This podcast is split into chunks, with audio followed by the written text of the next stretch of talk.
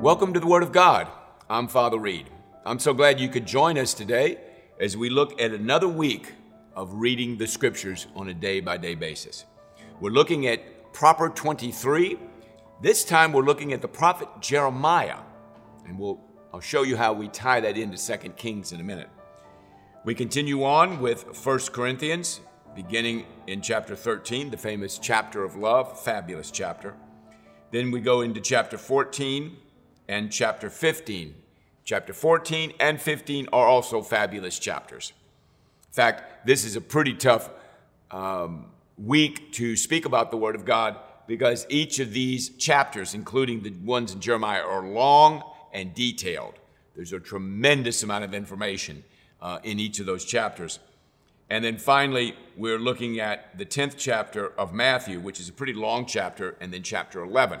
Again, Jesus continues his ministry, preaching, teaching, casting out devils, healing the sick, raising the dead, doing many miracles. The miracles are not the key. The key is our relationship with him. The key is loving him. The key, as we saw last week with Matthew in chapter 9, follow me. Follow Jesus. That's the key.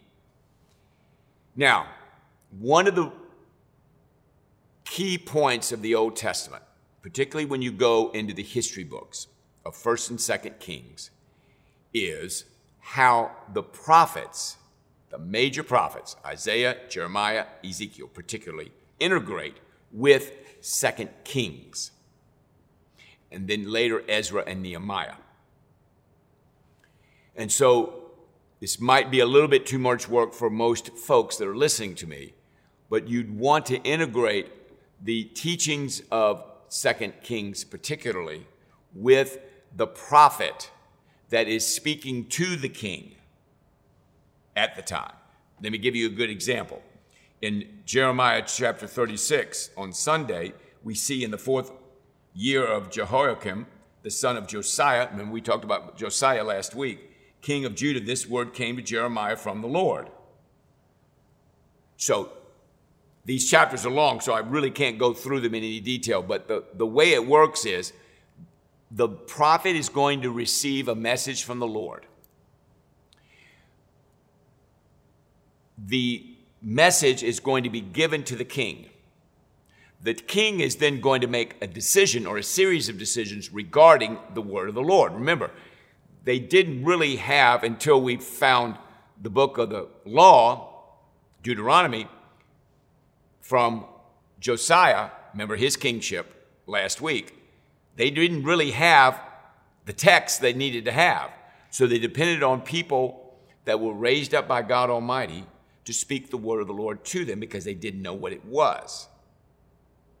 And so these prophets would speak to them. There was only one problem for the prophet. If the king didn't like the word of the Lord, as we will see in Jeremiah's situation, like many people call him the suffering prophet or the weeping prophet, Jeremiah is going to have a pretty serious consequence to that.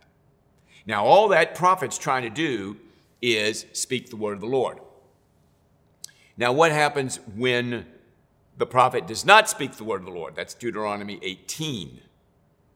There's serious consequences to that prophet. That is a very dangerous thing for that prophet to do that. Now, ideally, the king needs to hear the prophet and do what the prophet says. So, in chapter 37, for example, enjoy chapter 36 in the book of Jeremiah. In chapter 37, Zedekiah, the son of Josiah, whom Nebuchadnezzar, king of Babylon, made king in the land of Judah, reigned instead of Coniah, the son of Jehoiakim. But neither he nor his servants nor the people of the land listened to the words of the Lord that he spoke through Jeremiah the prophet. There's a perfect example. They did not listen. They did not listen to what Jeremiah was saying. In essence, it wasn't a problem with Jeremiah. It was a problem with God. God had to deal directly with them because they would not hear the word of the Lord.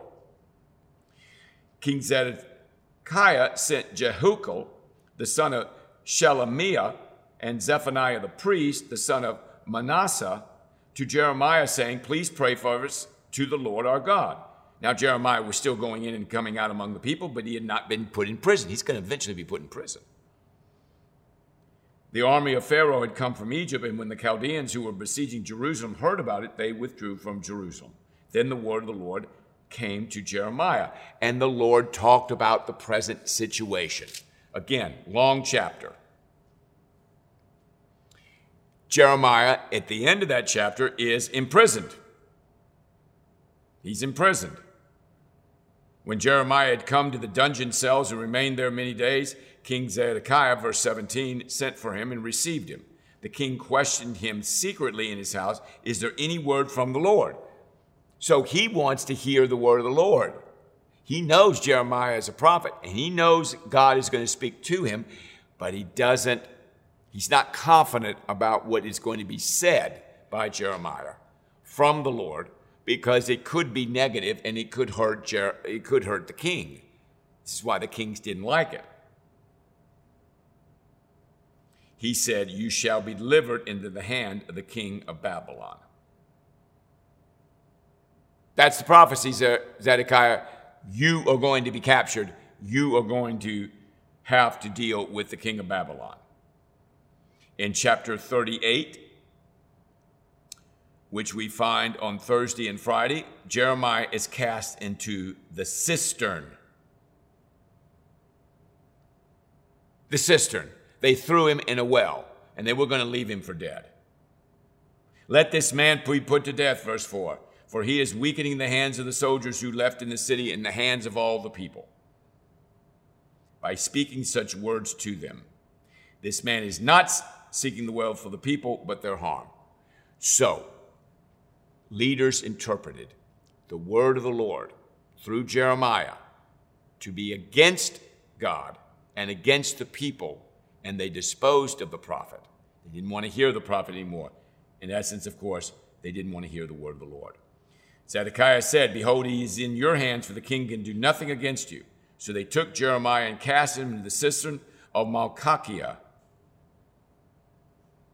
the king's son, which was in the court of the guard, letting Jeremiah go down by ropes. And there was no water in the cistern, but only mud. And Jeremiah sank in the mud. But he's rescued from the cistern, as you will read in 38. And then he warns Zedekiah again. I love the book of Jeremiah. It's a very long book, 52 chapters. And I love how the history of Israel and Judah, we're obviously talking about Judah right now, the Babylonians, Nebuchadnezzar, how all that works together, the leaders of Babylon are working together, and how Jerusalem is not dealing with it from a military point of view, but it's a theological point of view. If they will turn to the Lord and listen to the Lord, they'll be saved. But if they don't, the prophet will speak ill against them. 2 Kings 25, remember I told you I was going to return to that this week. We have the fall and the captivity of Judah. I've always been very impressed with the 25th chapter of 1 Kings. 1 Kings 17 is the fall of the northern kingdom. 2 Kings 17, is the fall of the northern kingdom. 2 Kings 25 is the fall of the southern kingdom. That will be in chapter 25, 8 to 12, and 22 to 26.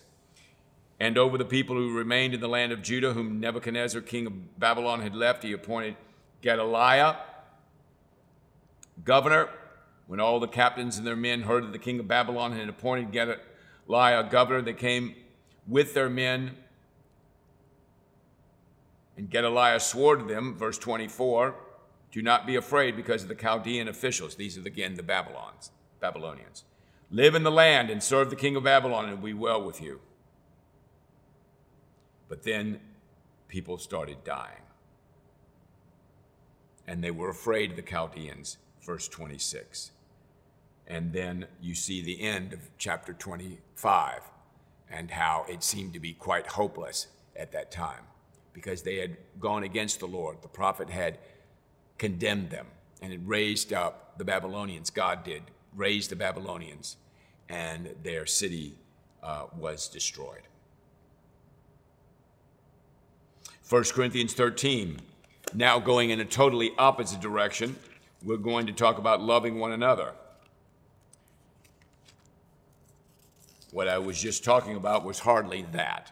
1 Corinthians 13, an extraordinarily famous chapter, talks about love, talks about the importance of love. Agape is the Greek word, agape. Love is patient and kind. Love does not envy or boast, verse 4. It's not arrogant or rude. It does not insist on its own way. It's not irritable or resentful. It does not rejoice at wrongdoing, but rejoices with the truth. It bears all things, it believes all things, it hopes all things, endures all things. Love never fails. Never fails to love. So love is a very, very important commodity and very, very important in our Christian walk and faith. Ask the Lord of love to give you his love so that you can act and I can act in a loving way. In chapter 14, we had the continuing conversation about the charismata. And we see the idea of speaking in tongues, which in the last 50 years is much ink has been spilled on that subject, and spiritual gifts, and the charismata, and the gifts of the Spirit, and how the gifts of the Spirit are manifested. And so that's what chapter 14 is about. Read it slowly and carefully. If you have a Bible that offers an interpretation, that might be helpful. The idea, again, is that we are dealing with a situation where each of us has gifts and talents and skills. We are to use them for the upbuilding of the body and the blessing of the body and the church. That upbuilding will build the church in such a way, in terms of growth, in terms of maturation. In chapter 15, we take a very dramatic shift, and Paul talks about the resurrection of Christ. Now, the resurrection of Christ, chapter 15, verses 1 through 11 on Friday. For I delivered to you, verse 3, of first importance what I also received, that Christ died for our sins in accordance with the Scriptures, that he was buried, that he was raised on the third day in accordance with the Scriptures, and that he appeared to Cephas, then to the 12. That was Peter. Then he appeared, this is Jesus. Jesus appeared to more than 500 brothers at one time, most of whom are still alive. Some have fallen asleep. They have died. Then he appeared to James, that's his half-brother who wrote the book of James, who later was bishop of Jerusalem.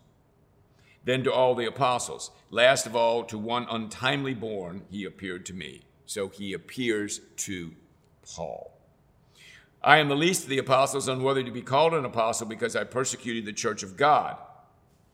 But by the grace of God, I love this scripture, verse 10. I am what I am, and his grace toward me was not in vain. On the contrary, I worked harder than any of them, though it was not I, but the grace of God that was in me. Whether then it was I or they, so we preached and so you believed.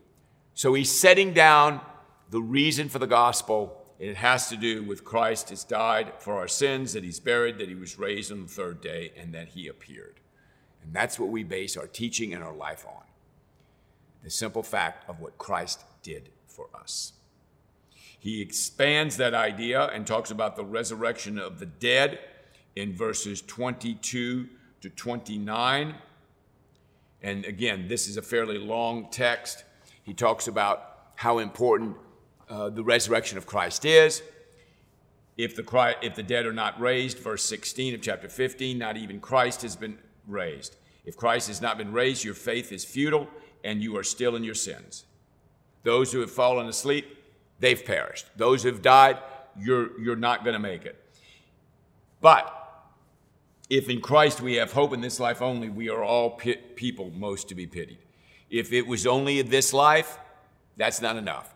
We have eternal life in Christ. Because of Christ's death and resurrection, he has given us freedom. He has given us the victory. He has to overcome death and the grave.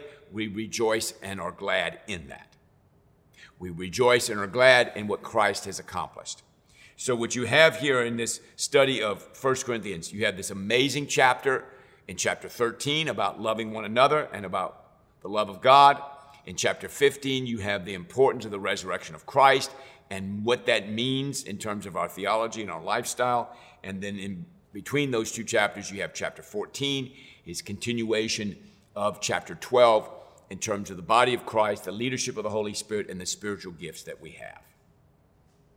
Let's go now to Matthew chapter 10. Now, Matthew chapter 10 is a long chapter. Matthew chapter 10 is a long chapter. It's a very good chapter, of course. He's calling the 12 apostles, as I spoke to you about last week at the beginning of the chapter. He sends out the 12 apostles, sends them out to do ministry, and then gives them instructions. And he gives them lots of instructions. It's not the Sermon on the Mount, but it's an extended teaching. It's an extended teaching. And so I hope that you will enjoy that. I often read the 10th chapter because it's a little bit different from 5, 6, and 7, obviously. And he gives them warning about their ministry and about how he's leading them and how dangerous it potentially can be. But he is with them. He tells them how he wants them to behave, how he wants them to act, and the way that he wants them to think. He says in verse 40, "Whoever receives you receives me, and whoever receives me receives him who sent me. The one who receives a prophet because he is a prophet will receive a prophet's reward." Don't you wish they would have received Jeremiah? They would have been a lot better off in the Old Testament. "The one who receives a righteous person because he is a righteous person will receive a righteous person's reward." So when you receive the prophet, when you receive the righteous person, when you receive the person sent from God, it's a very good thing. "And whoever gives one of these little ones, even a cup of cold water, because he is a disciple, truly I say to you, he will by no means lose his reward." Will there be rewards in heaven? Absolutely. Rewards from Jesus. So the 10th chapter is a pretty extended teaching chapter. Much like chapter 13, when you have all the parables that we'll see, and then much like 5, 6, and 7, when you have the Sermon on the Mount, much like chapter 25, when we look at the three other major parables. So in chapter 23, he gives extended teaching about the Pharisees. And so there are chapters in Matthew that have an extension of teaching in them. And then, of course, as I said last week, in chapter 8 and 9, you have one incident after the next in terms of miracles. We conclude this week with chapter 11, messengers from John the Baptist. Hey, he's sitting in prison. Are you the one who is to come, or should we look for another? I'm sitting here in prison getting ready to die, probably, which he does. He has his head cut off. Jesus says, I love this answer, verse 4, "Go and tell John what you hear and see. The blind receive their sight and the lame walk. Lepers are cleansed and the deaf hear, and the dead are raised up and the poor have good news preached to them. And blessed is the one who is not offended by me." He doesn't say, yes, I'm the one. He just says, here's what I'm doing. You can figure it out from there. Only God could do this, so I'm obviously God. I'm called by God. I am the Messiah. And then he talks quite eloquently about his cousin, John the Baptist, who gives up his life, who dies for the sake of the gospel. And he exalts John and shows the importance of John in Christian teaching and theology. Now, we've covered a lot of ground today. We've covered a lot of ground. When you read through the book of Jeremiah and the chapters outlined today, they're quite long, as I've said repeatedly. But you see how God is working through the prophet and how the prophet has to suffer for speaking the word of the Lord. It is not easy to speak the word of the Lord, brothers and sisters. It is a hard thing to do. Oftentimes, there's persecution. Thank God they got him out of that well, out of that cistern. And in 1 Corinthians, three long chapters, 13, 14, and 15, about the resurrection, about spiritual gifts, and about loving one another. And then finally, the long 10th chapter and the beginning of the 11th chapter, where we have an extended discussion from Jesus as he sends out the apostles and shares with us what his expectation is and how he is present with us. God bless you as you read through the scriptures this week. I hope that you enjoy them very much and that the Lord, the Holy Spirit, will speak to you in a powerful way. I hope to see you next week for the Word of God.